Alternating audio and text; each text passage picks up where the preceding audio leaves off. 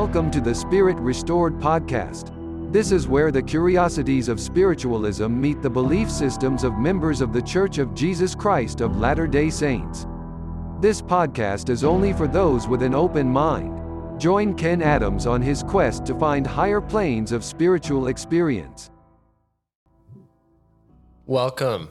Today, I'm so pumped because we're going to start talking about quantum physics and how quantum physics is the science of miracles. And actually, before I get into that, I have a few stories that I think are going to highlight this very well. So, I remember when I was in grad school and I was having a debate with the classroom. The whole classroom was in a debate, and it was about how we perceive reality and it and when we do research, are we participants in the research or are we simply observers? Basically, the theory is there's actually two theories. One theory is that you can watch an experiment and you're simply an observer and you don't change anything about the experiment while you're watching. So, whatever's happening in the experiment is going on its own, and you can rely on the experiment to be reliable for you. The other theory is that it's impossible to just be an observer and actually, we are all participants in research. Whenever we are observing something, we're actually altering it. That's the other theory in research. And most of my class aligned with one of these theories. And it kind of reminds me as well. I don't know if anybody's ever had this question. I think a lot of people have had this question. They you walk around and you start to realize that what you're seeing with your eyes might not be perceived as the same in the same way as someone else is seeing, especially when you hear about colorblind people, right? And for me, I, my eyesight is not very good. So I know for sure that other people are seeing things more clearly than I am. But when it comes to colors, right? And you see something red like a stop sign, and we say that's red, and we tell our kids that's red, and we grow up learning that's red but what if actually what you saw the stop sign was as red was actually blue to someone else, but they called it red because they were taught that that was red? I don't know if you've ever had this conversation with yourself before, right? You start to understand that how much of reality is reality, or is it just subjective? Do we actually know what red looks like, or is it a different color to someone else? And one time when I was working at a grocery store when I was a teenager, and just I, I, have so many of these experiences, which I'm sure you do, of when you're not sure if reality is reality. And I'm walking by this elderly lady that worked at the grocery store as well. And inside my mind, I felt, help her walk. She's gonna fall. And as I'm walking down, walking down this, it, was actually in the back room of the store, and there were some boxes and stuff like that. And it was an elderly lady, and I was like, she looks like she's walking just fine. Like, why would I need to help her at all? Why would I need to step out of my way and help her? And I'm thinking, first of all, like, am I crazy for even thinking this thought? Like, how could I even know anything about the future? Right? Like, what makes me a psychic? You know, like I'm not a psychic, I'm just a teenager that's working at Albertsons frying chicken. You know, and all these interesting events just happen all the time. In fact, one time my sister, she was playing on our couch at our house and it was really uh, we are having a fun time and everything and she's younger than me by like six years so she's younger doing somersaults and flips and I was babysitting, I was taking care of them. I wasn't a great babysitter, but I was at least there. And she did a somersault and she hurt her wrist. And I looked at her wrist and I'm like, that doesn't look good because it started turning white instead of like the regular red coloration, which to me said it's probably broken, is what I thought. And to anybody listening to this, you know, you're healthy, so are your kids. And my dad got home and I told him everything that happened and he gave her a blessing and it's really cool what happened. It reminds me of actually my bishop, who right now in my ward in Wellsburg, he he was in an accident recently. He likes to work on motors. He works on cars. He works on all kinds of uh, foreign vehicles that are old, and it's his hobby. He doesn't need to do it for money. He has plenty of money. It's just his hobby. He likes to do it. Well, recently I was at church and I saw his finger all bandaged up, and it, it was bandaged for weeks. It seemed like and I didn't ever find out really what it was because I'm not the person to ask, you know, hey, what's wrong with your finger? You know, I I just let people share when they share. And he shared with me is he was working on a, a motor and his finger got stuck in some spokes and it basically ripped his finger off. And he showed me pictures. It's disgusting. Really gross. But he had it all bandaged up and s- some stuff happened he said where his finger you know it's it's sewed together and and he he was to tell me about what happened and and what's been going on since then i really think like where i'm getting with these stories right is reality what it seems do you actually know what reality is why do things like this happen when it comes to seem to be so contrary to what we believe reality is? Why why is it that people have these psychic moments or they see healings or among other things, right? And the the deal is that we have a very limited scope of how we actually measure reality. It's very hard for us as humans actually to measure reality because a couple things. One thing is we are only able to see visible light. And visible light is a fraction of the light that we're aware of. And the light that we're aware of, scientists say, is a minute fraction of how much light is actually there and how much can actually be observed. So we're privy to a very small bit of information visibly with our eyes. And so it makes you think of, you know, when Christ talks about people that want to see miracles before they believe, is very foolish because we can only see a tiny bit of things anyway. There's very little that we can actually perceive with our eyes. The other thing that's very interesting is that we perceive with our minds through our five senses. And so your perception of reality is based on what you hear, what you see, what you taste, what you smell, and what you feel. And that's that's all you have to tell you. So the interesting question though is when you hear something, when you hear a sound, is it your ears that heard it or is it your mind that hears it? When you see something, is it your eyes that see or is it your mind that sees? When you touch something, is it your hand that feels or is it your mind that feels? Same with taste and smell. And the answer is it's it's your mind. It's your mind that perceives everything for you. So it interprets the data that comes in through your five senses and that interpretation then goes into your mind and helps you perceive what reality is. In all possibility, this whole existence could be ones and zeros, like in the Matrix. And we're just experiencing the ones and zeros, and the mind is just simulating what that is and telling us what that equation is. That that is pretty close to what scientists might be saying reality actually is. Which makes you start thinking, you know, is this a test or whatever, right? And another interesting thing on an atomic level, which I'm going to talk about very soon, atoms actually never touch each other. There's actually never any contact between atoms.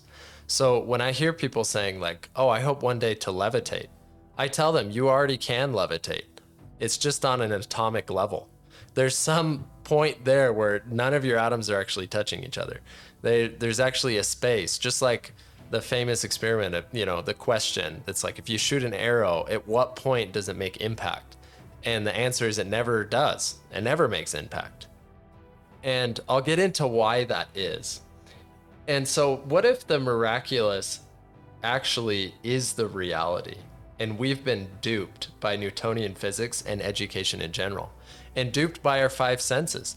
What if the real reality is actually the miraculous? what if that's actually reality? And then once it's so miraculous and we learn that that's reality, then we're free from this life. So even before the time of Jesus Christ, humans have been grappling with this question. They've been wanting to figure out what reality actually is.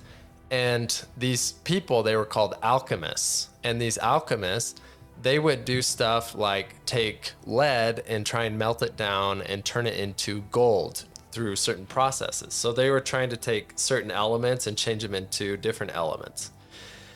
And a lot of their efforts were futile. Um, the ones, though, that were starting to have success were the ones that were mental alchemists. These are the ones that started to realize that reality isn't what it seems. And so they started doing things that look like faith and having actual miracles happen. And Jesus Christ himself, I mean, if you think about it, have you ever wondered why Jesus seemed to have lived a totally different reality than you? Have you ever wondered why it was so easy for him to say, uh, you know, if you have the faith of a grain of a mustard seed, you can move that mountain? Or he could walk on water, or he could change water to wine, or he could seal, heal the sick and heal the blind, make the blind to see. Have you ever wondered why his reality is so much different than yours? Maybe some of you, your reality is that. But generally, the people I know, they, they live a different reality than Jesus Christ. And Jesus Christ was showing us miracles. And maybe that is reality, what he was showing us. But we are refusing to take part of it because we've been duped. And so Jesus Christ could be seen by alchemists, alchemists that study this, especially mental alchemy, as the ultimate alchemist, which he's not an alchemist, he's the son of God. But that's that's how he could be viewed, right? Is someone that could make miracles, can turn water to wine, right? That's like alchemy or walk on water, right? Changing the properties of atoms and molecules. Well, the book, Jesus the Christ, which was written by James E. Talmage, it talks about Jesus Christ turning water to wine. And James E. Talmage mentions, he says, right now we don't really know or understand the miracles of Jesus Christ. We don't really have a science for it, and we can't really explain what happened. And James E. Talmage went on to say, but one day I think we're going to know the science. We're going to know the science behind that. And so, lucky for all of us, I think that day is happening. I think we're starting to understand how all those things happened with Jesus Christ, how it can actually be a science. And that science is quantum physics. As we learn more about it, as we learn more about the atomic structure, which, by the way, quantum physics is the study of atoms and subatomic particles. So, that study of the subatomic particles are the quanta. That's quanta. They're packets of energy. And so, these packets of energy is what's being studied. And there's a lot of differences in how quanta experience reality compared to how we experience reality. And so, when you think of quantum physics, think of it this way what we see on a macro level in a big way, that's what we've defined as reality. And what you see on a micro level with atoms and electrons and smaller particles than that, they behave quite differently, very, very differently to what we see in reality. And so, to understand quantum physics, you need to understand a few important experiments. One is called the double slit experiment. And this double slit experiment is when they shot electrons through two slits and they wanted to see how the electron behaved. And they shot it through these two slits. And normally, if you shoot, let's say, paintballs through two slits, you're going to see like two columns that show up right there. But what happened with the electrons when they shot it through? It actually created many columns, which signified that the electrons were actually functioning like a wave instead of a particle. So, the interesting thing that happened though when they turned on cameras to observe these uh, electrons being shot, it actually formed two columns. And so, as soon as it was observed and measured, it changed from a wave like property to a particle like property. And so, this is the duality of electrons. They're both particles and a wave. So, a photon of light is both a particle and a wave. And this is very important for quantum physics because As soon as you observe something, it solidifies. Without measuring or observing it, it's random, it's a wave. It can be many pro- probabilities, several possibilities. And so as soon as you focus on it and you observe it, it actually solidifies. So that's one thing to understand about quanta, how they behave, is that until measured, they're a wave. Once they're measured, they become a particle, they become reality. Another important concept to understand is called quantum entanglement. Quantum entanglement basically says when two particles interact with each other, no matter how far away they are, they could be on the other side of the universe. When exposed to the same kind of conditions, they will behave identically. And so if there's massive amount of heat on one particle on you know, and actually they did an experiment that was 14 miles apart. They separated these particles after they collided and they created similar environments and they saw how these particles behaved identically 14 miles apart. And so once these these particles interacted, these uh, structures on an atomic level, they interacted. Once they were separated, then they still had similar properties separated. Finally, and, and by the way, that's important because one atom could be on one side of the universe. And let's say light is a package that contains information, right? And another atom is on the other part of the universe. And let's say that could also contain information. Triggering one atom on one side of the universe could trigger a release of information on the other side of the universe. So you could receive knowledge instantaneously through a quantum effect. And this is pretty miraculous. This is pretty cool. So then finally, another experiment that was done by the Air Force was measuring the quantum field. So the quantum field is this theory that there is no such thing as empty space. So we can see between our planet and the next planet, there's all this black, right?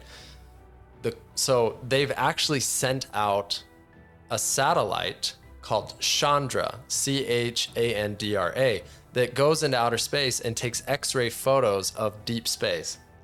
And it finds out through the X ray there's actually a whole web of energy in between everything. There's no missing space. Actually, every space in the whole universe is filled with this web of energy. And this and even one of the astronauts, Ed Mitchell, when he was going to the moon and he went to the other side of the moon, he performed an experiment, an ESP experiment, where he thought of what cards this person in the United States of America was was showing on a desk and he took note of what those cards were from the other side of the moon where light can't travel right? Like sunlight can't reach there. Neither can radio wave neither can any kind of way to communicate with astronauts was off on the other side of the moon.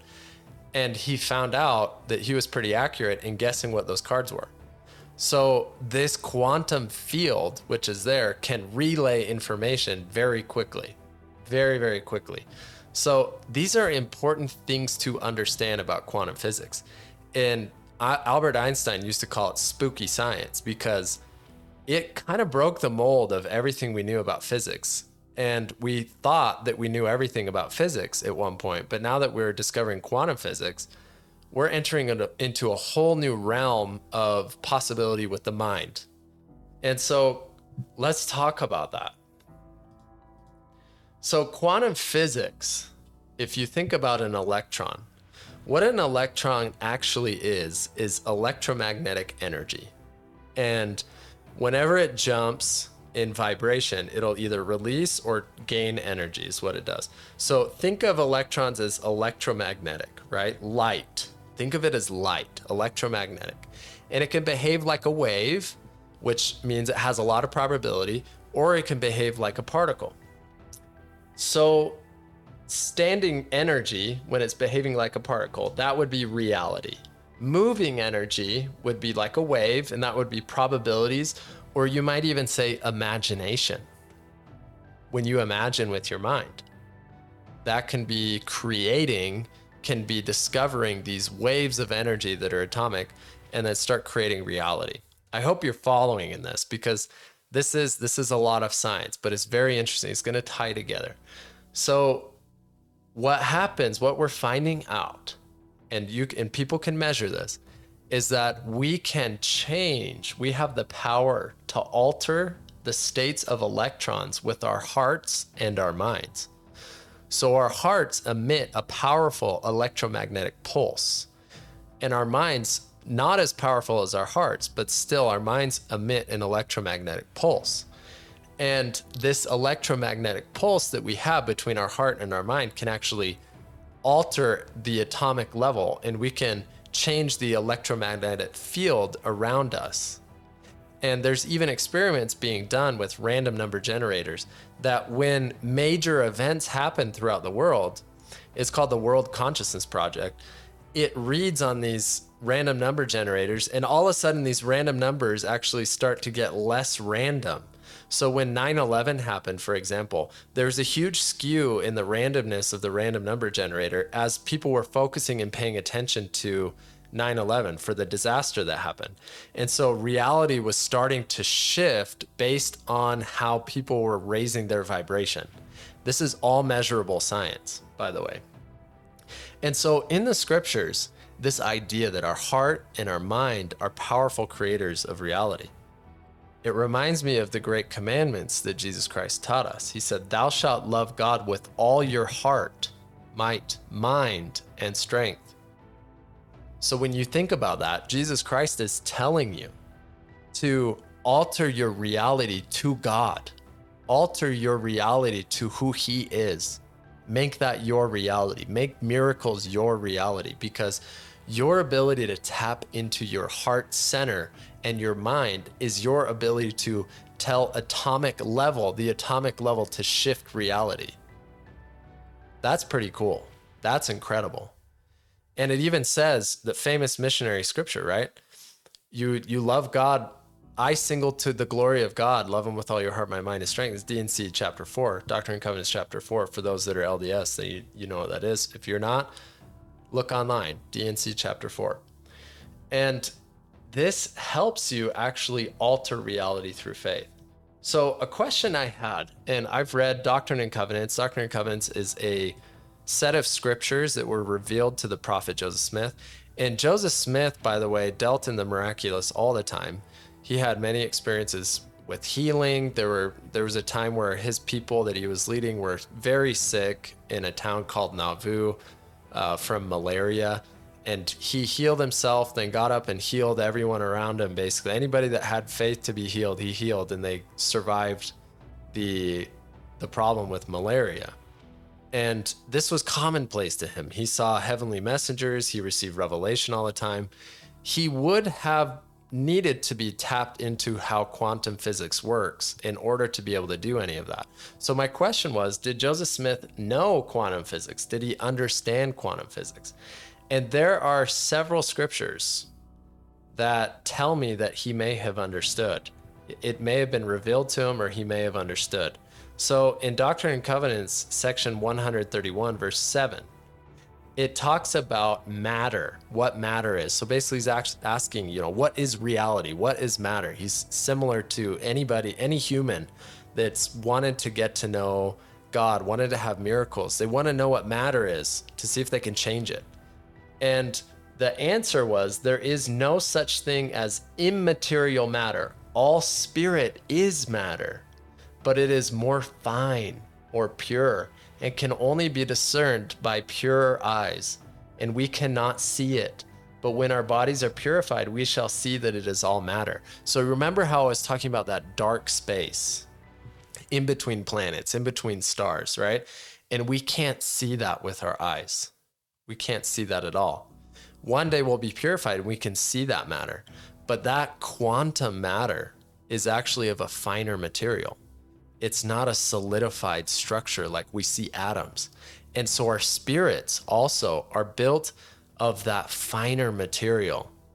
And our spirits are probably more solidified than the quantum field. For sure, it's more solidified than quantum field. But it, we're built of light, basically. We have spirit is like light particles that is built on this quantum structure. I mean, I'm theorizing here, obviously. But like in this scripture, it's saying that all spirit is matter So it's just a finer material. And that would align with quantum physics. If we go into Doctrine and Covenants, section 88, starting at verse 67, we'll start there. It says, And if your eye be single to my glory, your whole body shall be filled with light, and there shall be no darkness in you. And that body which is filled with light comprehendeth all things. Therefore, sanctify yourselves, that your minds, remember, minds, become single to God. And the days will come that ye shall see him, for he will unveil his face unto you, and it shall be in his own time and in his own way and according to his own will. So, with quantum physics, when you align your heart and your mind together to wanting to see God, and your eye is single to his glory, then your whole body will be filled with light, which remember, light is basically quantum material, right? That that is energy packets, and that energy can carry information based on, you know, if one atom's on one side of the universe and the other's on the other side, it can carry that information in an instant without needing the speed of light at all. It can transfer that information. And so the thing is, it also can illuminate our minds and help us have a vision, right? Because a vision, do you see a vision with your eyes or with your mind? Well, if you see anything, you see it with your mind anyway, all the time. That's how we perceive reality. So God is saying, when your eye is single to his glory and you sanctify yourself and your mind is single to God, then the day will come that you will see him and he'll unveil his face to you. This is the equation to see God. And I think that is very very significant. And in verse 40 in that same section, it says, For intelligence cleaveth unto intelligence, wisdom receiveth wisdom, truth embraceth truth, virtue loveth virtue, light cleaveth unto light, mercy hath compassion, compassion on mercy, and claimeth her own. Justice continueth its course, and claimeth its own. Judgment goes before the face of him who sitteth upon the throne and governeth and executeth all things. This is a scripture that is talking about quantum entanglement, essentially. If intelligence cleaves to intelligence, right? So, like, if you yourself desire to be intelligent and you desire to know more about God, then intelligence will come to you.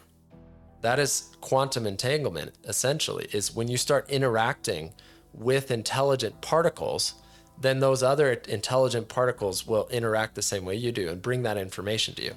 I, I know this is a little bit mind blowing, but we're talking about this process, the quantum physics, could be the science that God uses. It could be a system that He created for us to receive revelation, for us to manifest things in our lives.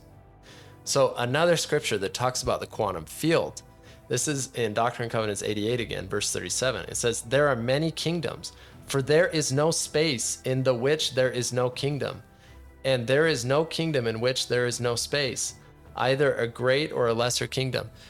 Basically, this idea, what he's saying about the quantum field, right, is that there is no empty space. It's all full of a kingdom. Everywhere is full of light, power, energy. It's full of a kingdom. And this was being revealed to Joseph Smith in the 1800s, long before we knew quantum physics. Think about that a little bit. Think about what Joseph Smith may have known. I don't I don't know what you think about Joseph Smith himself. Some of some of you might have whatever opinion is. It's okay. You can have whatever opinion you want. When you read these scriptures, especially Doctrine and Covenants 88, you start to learn that he knew a lot about quantum physics. And it was written in a way that was a little bit covert because it wasn't talking about quantum physics specifically, but the principles are all there, especially calling all spirit matter. It's just made of a finer substance. That's pretty incredible.